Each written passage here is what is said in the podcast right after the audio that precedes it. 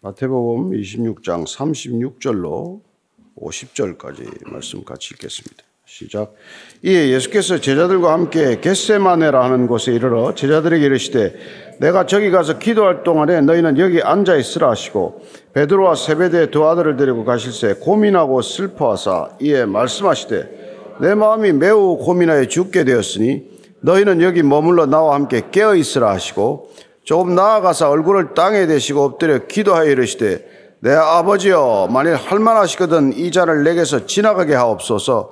그러나 나의 원대로 마시옵고 아버지의 원대로 하옵소서 하시고 제자들에게 오사 그 자는 것을 보시고 베드로에게 말씀하시되 너희가 나와 함께 한 시간도 이렇게 깨어 있을 수 없더냐? 시험에 들지 않게 깨어 기도하라. 마음에는 원이로되 육신은 약하도다 하시고 다시 두 번째 나아가 기도하여 이르시되 내 아버지여 만일 내가 마시지 않고는 이 잔이 내게서 지나갈 수 없거든 아버지의 원대로 되기를 원하나이다 하시고 다시 오사 보신저 그들이 자니 이는 그들의 눈이 피곤함일러라. 또 그들을 두시고 나아가 세 번째 같은 말씀으로 기도하신 후 이에 제자들에게 오사 이르시되 이제는 자고 쉬라. 보라 때가 가까이 왔으니 인자가 죄인의 손에 팔리느니라. 일어나라 함께 가자. 보라 나를 파는 자가 가까이 왔느니라 말씀하실 때 열둘 중에 하나인 유다가 왔는데 대제사장들의 백성과 장로들에게서 파송된 큰 무리가 칼과 몽치를 가지고 그와 함께하였더라. 예수를 파는 자가 그들에게 군호를 짜 이르되 내가 입 맞추는 자가 그이니 그를 잡으라 한지라. 곧 예수께 나와 라비여 안녕하시옵니까 하고 입을 맞추니 예수께서 이르시되 친구여 내가 무엇을 알고 왔는지 행하라 하신데 이에 그들이 나와 예수께 손을 대어 잡는지라. 아멘. 예수님께서 오늘 어, 십자가를 지시기 위해서 기도하는 것을 보게 됩니다. 어, 물론 처음에는 십자가를 면하게 해달라고 기도했죠. 그러나 끝내 어, 내 뜻을 꺾고 아버지의 뜻을 이룰 수 있도록 하기 위해서 땀이 피가 되는 것을 그렇게 기도하는 것을 보게 됩니다. 어디서 기도하셨죠? 36절입니다. 시작. 예, 예수께서 제자들과 함께 겟세마네라는 곳에 이르러 제자들에게 이르시되 내가 저기 가서 기도할 동안에 너희는 여기 앉아 있으라 하셨습니다. 제자들과 함께 최후의 만찬을 하고 또 세족식을 했겠죠. 어, 그러고는 찬미하면서 감남산 올리브산으로 갔습니다. 예루살렘 동편에 있는 산이죠. 그 산에 그 중턱까지도 채 안 될 거예요 아마. 지금은 뭐 거기도 교회도 다 들어서 있고 하지만 가보면은 산등성 입구에서 조금 더 올라가면은 예수님 기도하셨던 자리가 있습니다. 기도하셨던 바위도 나오죠. 거기 자리를 겟세마네라고 합니다. 그 지금도 겟세마네 그 옆에 가면은 그 당시에 올리브는 아니겠지만은 거의 천 년이 넘은 수령의 오래된 올리브 나무들이 있어요. 굉장히 오래 사는 나무니까요. 그 올리브 동산, Mount of Olive라고 하는 게 감람나무가 많이 심겨져 있어서 그 Moun, 어, 저 감람나무를 짜려면은 짜는 틀이 있어야 되잖아요. 그 올리브 짜는 틀 이름을 가치쉐마네라는 게 아람어예요. 가치쉐마네. 이게 어, 이제 그 기름 짜는 틀인데 그 이름이 가치쉐마네인데 이걸 음역으로 헬라어로 하면 게치쉐마네이라고 이렇게 해놓은 거죠. 거기에 이제 가신 겁니다. 내가 여기서 기도할 텐데 너희는 여기 앉아 있으라고 잠깐 거리를 두고 본인은 더 가시죠. 그래서 이제 지금 가론 유다는 떠났고 어, 제자들 11명 중에서 8명을 조금 떨어진 데 냅두고 또 3명을 데리고 베드로와 야고보 요한을 데리고 조금 더 갑니다. 그게 37절 38절이에요. 시작.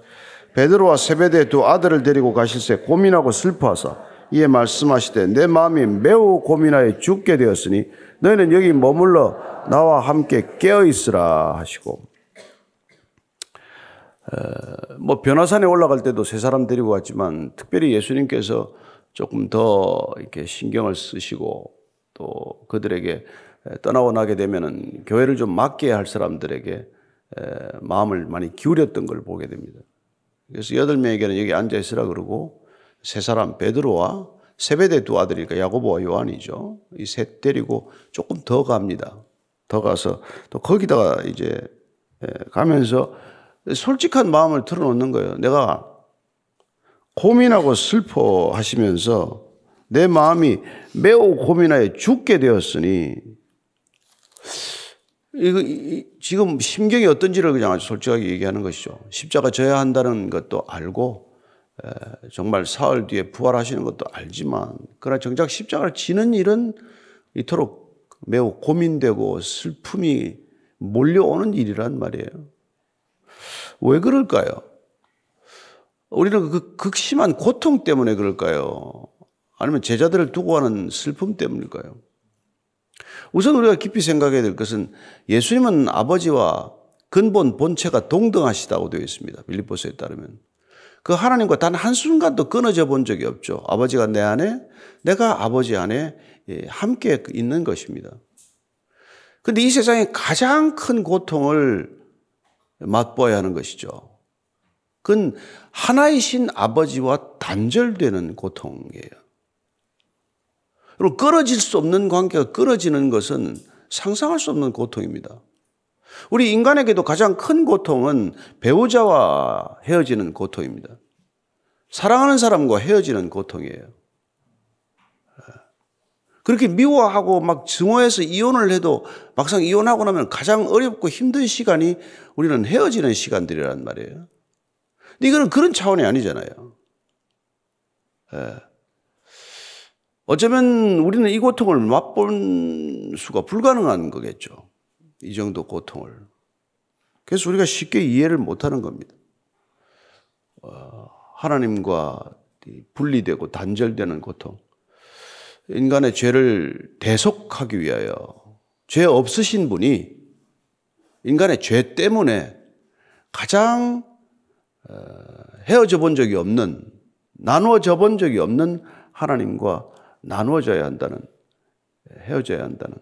그 단, 단 순간이라고 하더라도 그 고통은 우리가 헤아릴 수 없는 고통이 되는 것이죠. 그래서 내 마음이 매우 고민되고 정말 견딜 수 없는 고통이라는 것입니다. 그러니까 너희들은 나와 함께 좀 깨어 있으라, 깨어서 기도하라고 특별히 부탁을 하는 거예요. 여기 앉아 있으라, 또 기도하라는 뜻이지만, 깨어 있으라, 또 기도하라는 거란 말이에요. 39절입니다. 시작. 조금 나아가서 얼굴을 땅에 대시고 엎드려 기도하여 이르시되 내 아버지여 만일 할만하시거든 이 잔을 내게서 지나가게 하옵소서 그러나 나의 원대로 마시옵고 아버지의 원대로 하옵소서 잔은 이 구약 성경 전체에서 인간의 인생의 고통을 상징하는 거예요. 또 하나님 아버지의 진노를 상징하기도 합니다. 이 잔. 따라서 인간의 극심한 고통을 잔에 비유하기도 하지만은 하나님께서 하나님의 진노를 쏟아 부으실 때 그 상징적인 것이 잔이라는 것이 잔. 우리가 한두 군데만 좀 찾아볼 텐데 먼저 이 극심한 고통, 인간의 고통에 관한 것은 예레미야 애가에 보면은 4장 22절에 이렇게 21절에 이렇게 되어 있습니다. 같이 읽습니다. 우스 땅에 사는 딸 에도마 즐거워하며 기뻐라 잔이 내게도 이를지니 내가 취하여 벌거벗으리라. 에돔에 대한 저주의 말씀이지만 그 잔, 감당할 수 없는 무게의 고통과 고난을 잔으로 비거는 거지. 너 그런 엄청난 고통이 내게 닥칠 것이다. 라고 얘기하는 것이죠. 또한 하나님의 진노를 우리가 얘기할 때 이 표현을 잘 쓰게 됩니다. 잔이라고 하는데 시편 75편 8절이에요. 시작. 여호와의 손에 잔이 있어 술거품이 일어난도다. 속에 섞은 것이 가득한 그 잔을 하나님이 쏟아내시나니 실로 그 찌꺼기까지도 땅의 모든 악인이 기울여 마시리로다. 하나님이 진노의 잔을 쏟으면은 안 마실 도리가 없고 이 땅에 어떤 악인이라도 그 진노의 잔을 마시게 된다라는 그런 얘기죠. 이사에서 51장에 보면은 그 잔에 대한 얘기가 더욱더 어, 여러 번 반복해서 나오게 됩니다. 이사에서 51장 먼저 17절입니다. 시작. 여호와의 손에서 그의 분노의 잔을 마신 예루살렘이여 깰지어다 깰지어다 일어설지어다 내가 이미 비틀비틀 치게 하는 그름치게 하는 큰 잔을 마셔 비웠도다. 진노의 잔을 마시고 비틀거리는 것으로 그렇게 상징하고 있는 비유죠. 22절로 가면 그런 표현이 또 계속돼서 나옵니다. 시작. 내 주 여호와 그의 백성의 억울함을 풀어 주시는데 하나님이 이같이 말씀하시되 보라 내가 비틀거름 치게 하는 잔, 곧 나의 분노의 큰 잔을 내 손에서 거두어서 내가 다시는 마시지 못하게 하고 그 잔을 너를 괴롭게 하던 자들의 손에 두리라. 심판과 구원이 동시에 임하는 모습을 이렇게 표현하고 있습니다. 내가 마셨던 그 잔을 이제 더, 더 이상 내가 마시지 않고 그 잔을 내가 거두어서 너를 괴롭게 하던 사람에게 그 잔을 옮겨 놓으리라. 이게 우리가 구원받는 날 심판받는 것이 동시에 진행되는 모습을 설명하고 있는 것이죠. 구원 곧 심판이다라고 왜 얘기를 합니까? 우리가 구원받는 것은 곧 세상에 대한 심판이다. 여러분, 우리가 구원받는 것이 세상에 대한 심판이에요. 심판 따로 할 게 뭐 있습니까? 구원 못 받으면 심판인데. 빛 가운데로 안 걸어가면 심판인데. 무질서에서 벗어나지 않으면 심판인데 무슨 심판이 따로 필요합니까? 아, 혼동 속에서 헤어나지 못하면 심판인데 무슨 심판이 필요해요? 지옥을 따로 만들 이유가 뭐 있습니까? 본인이 살아가는 삶이 고 지옥인데. 그렇게 인간이 스스로 재발로 가는 거예요. 우린 다 구속받았습니다. 구속받은 사실을 아는 게 사실 구원이에요. 예수님께서 죄값을 치르지 않았습니까? 그래서 우리는 몸값을 더 이상 지불하지 않아도 된다는 것이 우리의 구속, 리뎀션이에요.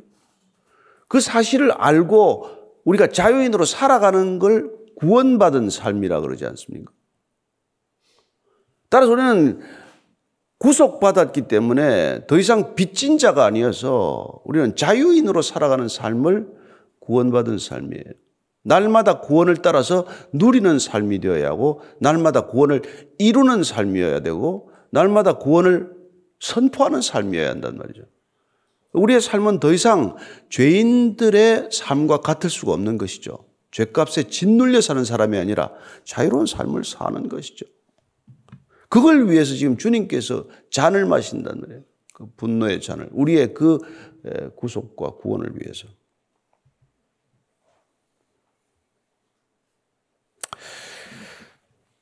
그런데 주님께서 지금 아, 잔을 지나가게 해달라. 근데 한마디 더 붙이죠. 나의 원대로 마시고 아버지의 원대로 하시옵소서. 그래서 이 잔을 마셔야 되는데 이 잔을 안 마실 수는 없습니까? 하나님 아버지와 끊어지는 이 고통 없이 가능할 수 있는 방법은 없나요?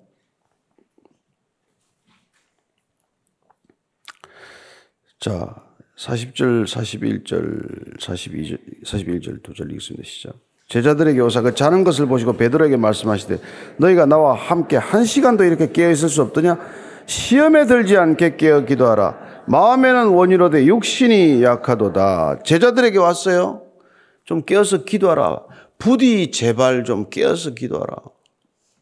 깨어 있으라는 것은 경계심을 늦추지 말라는 거죠. 지금은 기도해야 할 때다. 그렇게 기도하라고 특별히 부탁했는데 졸고 있는 것을 보죠. 예수님 제자들도 조는데 우리가 좀 조라도 좀 용서하시기 바랍니다. 이렇게 절박한 상황에서 기도 부탁을 해도 우리는 존단 말이에요. 왜 좁니까? 보니까 너희들이 마음은 원이로되 육신이 약하다는 거예요. 우리 인간은 다 연약한 존재입니다. 마음은 그렇지 않아요. 마음은 뭐 하늘을 날고 싶고 정말 바다를 건너고 싶지만 그게 그렇게 안 된단 말이에요. 그래서 우리는 마음을 지키기 위해서 우리의 마음을 열정을 열심을 지키기 위해서는 반드시 기도가 필요하다는 걸 알게 됩니다. 또한 예수님께서는 우리의 열정을 가지고는 하나님의 일을 감당할 수 없기 때문에 기도하라는 거예요. 그리고 또한 중요한 건 뭡니까? 시험에 들지 않도록 기도하라는 거란 말이에요. 성경에서 시, 특별히 시험이라는 건 신약에 오면 세 가지 뜻을 가진다는 건뭐 숫자 말씀을 드렸습니다. 시험에 들지 않도록 기도할 때는 이건 유혹에 빠지지 않도록 악에 빠지지 않도록 기도하라는 것이죠. 주기도문의 핵심은 뭐예요? 시험에 들지 않게 하옵시고 다만 악에서 구하옵소서. 그게 기도의 핵심이에요.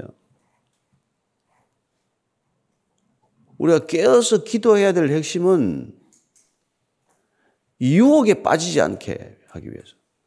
두 번째는 이 유혹이라고도 번역되지만 그 다음에는 시험에 들죠. 시험은 테스트는 패스하기 위해서 기도한단 말이에요. 아브라함에게 그렇게 애가 타도록 아들을 주어놓고 그 아들을 다시 제물로 바치라고 할 때 이건 테스트란 말이에요. 하나님께서. 근데 그 테스트를 패스하려면 그 시험을 어, 통과하려면 기도가 아니고서는 안 된다는 말이에요. 그 다음에 이제 우리 줄이는 고난이라는 시련, trial이죠. 그 시련도 우리 힘으로 감당하기 어렵기 때문에 기도해야 된다는 말이죠. 따라서 기도는 시험을 안 치려고 기도하는 사람이 있어요. 시련 안 받으려고 기도하는 사람이 있습니다. 그 다음에 유혹에 이미 빠졌는데 그 유혹을 이루기 위해서 기도하는 사람이 있어요. 놀랍죠?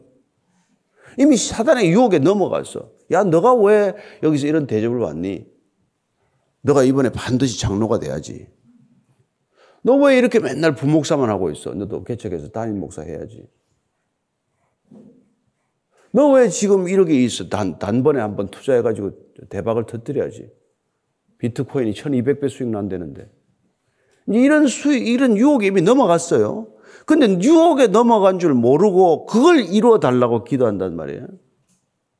그렇게 하지 않기 위해서 기도하는 거란 말이에요. 시험에 들고 유혹에 들지 않기 위해서 기도해야 되는데 이미 자기가 유혹에 빠지고 시험에 빠진 걸 모르고 그걸 관찰하기 위해서 기도를 하는 거란 말이에요. 많은 기도가 그런 기도예요. 그래서 부디 깨어 기도하라고 한다. 부디 경각심을 가지고 기도하라 그런단 말이에요. 그러니까 우리가 단편적, 그냥 직선적으로 예수님께서 무엇을 먹을까 마실까 무엇을 염려하지, 입을까 염려하지 말라. 그런 걸 놓고 기도하는 건 이미 유혹에 빠진 거란 말이에요. 물론 절박한 기도가 있지만, 그런 기도 안 해도 안단 말이에요. 하나님께서 내 자식이 굶어 죽게 내버려 두겠어요. 그러니까 안 되는 거는 그냥 그런 거는 하나님께서 하지 말라 그런 건 안 하면 돼요. 맡기고, 턱 맡기고, 아버지의 원을 따라 기도하면은 우리에게 필요를 채워주시는 하나님을 경험하실 것입니다.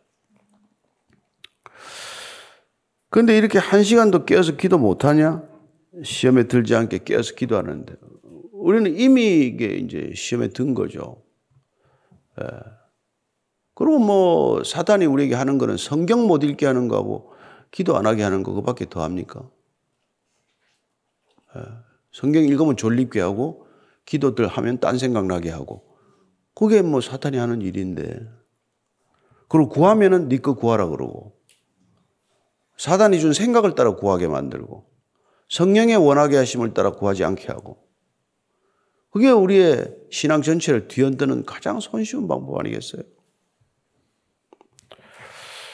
42절 43절입니다. 시작. 다시 두 번째 나아가 기도하여 이르시되 내 아버지여 만일 내가 마시지 않고는 이 잔이 내게서 지나갈 수 없거든 아버지의 원대로 되기를 원하나이다. 아버지의 원대로 되기를 원한다.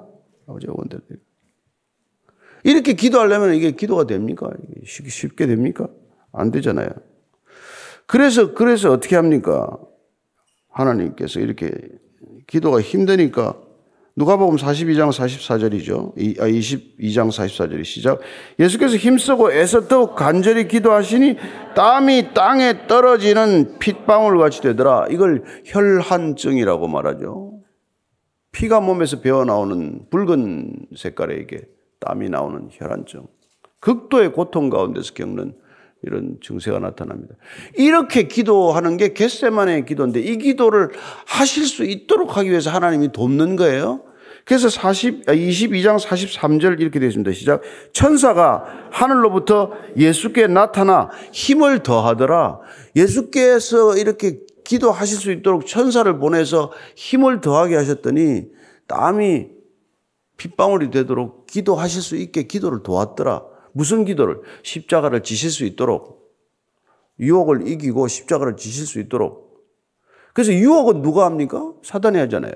그래서 Passion of Christ라는 영화의 첫 장면은 겟세마네에서 사단이 주 빙빙 주위를 돌면서 예수님을 유혹하는 것으로부터 첫 장면이 시작이 돼요. 너 왜 십자가를 지니? 너가 왜 십자가를 져야 돼? 예. 그래서 항상 우리가 십자가를 지지 못하게 하는 유혹에 이기기 위해서 우리가 기도하는 거라는. 그 주기도문의 핵심이 그거라는 걸 항상 기억해야 합니다. 앞에 뭐 일용할 양식을 주옵시고 뭐 죄를 사해 주옵시고 이런 게 있지만 핵심은 예, 시험을 이기게 해달라는 거예요. 악에서 건져달라는 거예요. 예, 그건 구원을 날마다 이루는 삶의 핵심이란 말이에요. 우리가 날마다 구원을 이루고 구원을 누리는 데는 불가분이 기도라 이 말이죠. 기도 없이 구원을 이루어갈 수 없고 기도 없이 성화의 길을 갈 수 없다는 겁니다. 따라서 전 기도의 생애는 우리의 성화를 위한 하나님의 독특한 선물이에요. 그게 이방 종교와 다른 이유란 말이에요.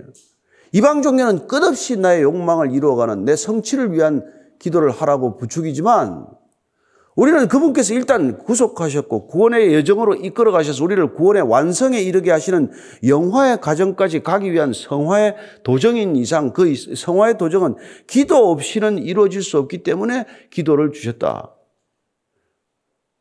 이게 우리가 부디 깨어 기도하라고 하신 이유란 말이에요.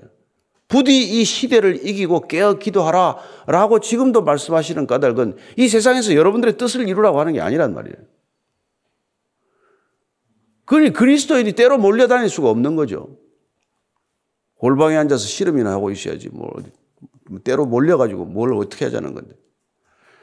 아, 그래서 나라를 위한 구국 기도도 하고 무슨 뭐 할 수 있습니다. 그러나 가장 중요한 건 겟세만의 기도. 우리의 진액을 짜내는 기도. 그 기도는 궁극적으로 하나님의 형상을 닮아가고 회복하기 위한 하나님께서 우리에게 주신 성화의 도구지 욕망의 도구가 아니란 말이에요.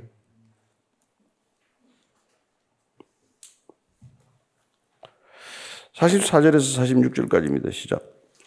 또 그들을 두시고 나아가 세 번째 같은 말씀으로 기도하신 후 이에 제자들을 오게 하사 이르시되 이제는 자고 쉬라. 보라 때가 가까이 왔으니 인자가 죄인의 손에 팔리느니라. 일어나라. 함께 가자. 보라, 나를 파는 자가 가까이 왔느니라. 자, 세 번째 같은 말씀으로 기도하셨더니 이제 사단이 떠난 거예요. 마음의 평안이 온 거예요. 이제는 십자가 지는 일만 남았어요. 동요하지 않고 그 길을 걸을 수 있게 된 것이죠. 그렇습니다. 다만 악에서 건짐을 받은 것이죠. 유혹에서 벗어난 것이죠. 그러고는 이제 유다가 군, 군병들을 데리고 옵니다. 47절부터 50절까지 시작. 말씀하실 때 열둘 중에 하나인 유다가 왔는데 대제사장들과 백성의 장로들에게서 파송된 큰 무리가 칼과 몽치를 가지고 그와 함께 하였더라. 예수를 파는 자가 그들의 군호를 짜 이르되 내가 입 맞추는 자가 그이니 그를 잡으라 한지라. 곧 예수께 나와 랍비여 안녕하시옵니까 하고 입을 맞추니 예수께서 이르시되 친구여 내가 무엇을 하려고 왔는지 행하라 하신데 이에 그들이 나와 예수께 손을 대어 잡는지라. 이 장면이 이해가 되십니까? 이게 3년간 어, 그렇게 많은 기적을 보고 예수님을 따라다니고 또 제자들과 함께 정말 울고 웃고 하던 그 삶을 지낸 사람이 어떻게 군인들한테 난 밀고까지는 또뭐 그냥 막 백보 양보를 해가지고 돈이 급전이 필요해서 예, 비트코인 투자한 게 다 망해가지고 뭐 이렇게 순간적으로 이렇게 뭐획 돌아가지고 밀고 하고 뭐 은 30 받을 수 있다고 칩시다. 그 무리를 데리고 앞장서서 와서 선생님이 하고 입을 맞추고 내가 입 맞추는 사람이 예수다. 이렇게까지 할 수 있냐 이거죠. 그 여러분 이게 안에 내 안에 진짜 악한 영이 나를 사로잡으면 이렇게 된다는 거예요. 나는 오간 데가 없어요. 과거의 신앙 좋은 거 여러분 아무 소용 없습니다. 예. 그래서 리차드 포스터는 우리가 아무리 신앙이 좋은 것 같아도 그 세 가지에는 우리는 그렇게 한순간에 넘어진다고 조심하라는 깨어, 부디 깨어 기도하라는 거예요. 그게 돈이요? 그게 성이요? 그게 권력이라고 말하는 것이죠. 그 유혹 앞에 한순간에 넘어가는 거예요. 여러분 돈 그거 이런 거 있지 않습니까? 그거 없어도 생활하는데 큰 지장 없잖아요. 근데 손을 댄단 말이에요. 가론 유다가 무슨 돈이 필요합니까? 매일 예수님하고 다니는데. 왜 돈께 손을 대요? 매일 먹여주는데 같이 먹고, 먹고 다니는데. 그러니까 악한 영이 들어와서 손을 대게 하는 거라는 거짓말 하게 하는 거란 말이에요. 예수님을 팔게 하는 거란 말이에요. 이건 이건 지금 사람이 할 수 없는 일이에요. 어떻게 인간의 탈을 쓰고 와서 그렇게 와서 뻔뻔하게 선생님 안녕하십니까? 그 밤에 나갔다. 발을 씻어주고 내 몸을 먹고 내 살을 먹고 내 피를 마시라고 성찬을 했고 그런데 가서 끌고 와서 이런단 말이에요. 이런 배신을 우리가 경험할 수 있다. 신앙생활 하면서. 이런 배신을 각오하고 가는 게 십자가의 길이다 이 말이에요. 그런 사람들까지도 끝까지 친구여 하고 부를 수 있어야 된다 이 말이죠. 오늘 이 놀라운 호칭에 주목하시기 바랍니다. 예수님께서 그런 유다를 친구여라고 불러주는 것. 이게 우리의 신앙의 클라이맥스가 아닌가 싶습니다. 그리고 십자가에 손에 발에 못을 박는 사람을 위하여 사해 주십시오. 이런 기도를 할 수 있는 게 스테반이 돌에 맞아 죽어가면서도 그런 기도를 하는 거죠. 자, 뭐 때문입니까? 부디 깨어 기도하는데 깨어서 기도해야 할 때 가론 유다는 생각만 했어요. 계산만 했어요. 그래서 예수는 파는 일이 일어났죠. 세 번씩이나 뭐, 뭐 주님 나는 부인하지 않게 부인하게 되는 베드로는 뭐예요? 졸다가 그렇게 돼. 깨어서 기도하려는데 졸다가 기도 못해서 일어난 일이라는 그래서 저와 여러분 어느 누구도 예외는 없습니다. 우리가 늘 깨어 기도하고 있지 않으면 우리는 생각을 따라서 예수님을 팔게 될 것이고 늘 그디서 깨어서 기도하지 않으면 육신의 정욕에 이끌려서 우리는 마음은 있지만 몸이 약하다는 것을 고백할 수밖에 없는 실족의 경험을 갖게 될 것입니다. 그래서 우리 안에 가로주다도 있고 베드로도 있다는 것입니다. 우리 안에 있는 유다와 베드로를 이기는 길은 깨어서 기도하는 것이다. 날마다 세상의 유혹에 져서 그 세상의 것을 구하는 것은 이미 유혹에 졌다는 사실은 시그널이에요. 사단의 계략을 따라 기도하지 하지 않게 되길 바랍니다. 우리가 무섭게 기도하는데 사단의 계략을 이루기 위해서 기도하는 사람이 수없이 이 땅에 많기 때문에 하나님의 나라가 눈에 안 보이게 된 거예요. 오늘 이 고난 주간에 주님의 뜻을 분별하는 주간 되기를 축원합니다. 기도하겠습니다. 하나님 아버지 얼마나 많은 사람이 기도합니까? 얼마나 많은 사람이 무섭게 기도합니까? 근데 무슨 기도입니까? 어, 내 원을 이루어 달라는 기도가 그렇게 많은데 주님께서는 겟세만의 기도를 우리에게 보여주시고 내 원을 끊기 위해서는 땀이 피가 되는 기도를 해야 되고 내 원을 끊기 위해서는 하나님께서 천사를 보내주셔야 가능한 일이고 그래야 우리는 세상을 이기는 기도 우리의 욕망을 이기는 기도 우리의 존재 자체를 잊어버리는 기도가 될 줄로 믿습니다. 주님 주님께서 허락한 이 시간에 다시 한번 기도를 돌아보는 기도의 시간 되게 하여 주옵소서. 이제는 십자가에서 기도의 완성을 보여주신 우리 구주 예수 그리스도의 은혜와 그 십자가의 길 끝에서 우리를 맞아주시는 아버지의 사랑과 날마다 내 원을 꺾고 아버지의 원대로 기도하도록 우리의 기도를 이끌어 가시는 성령님의 기름 부으심이 오늘도 주님의 뜻 따라 주님의 길을 함께 동행하기를 원하는 이전에 고개 숙인 모든 주의 백성들 위해 지금부터 영원까지 함께 하시기를 간절히 축원하옵나이다. 아멘.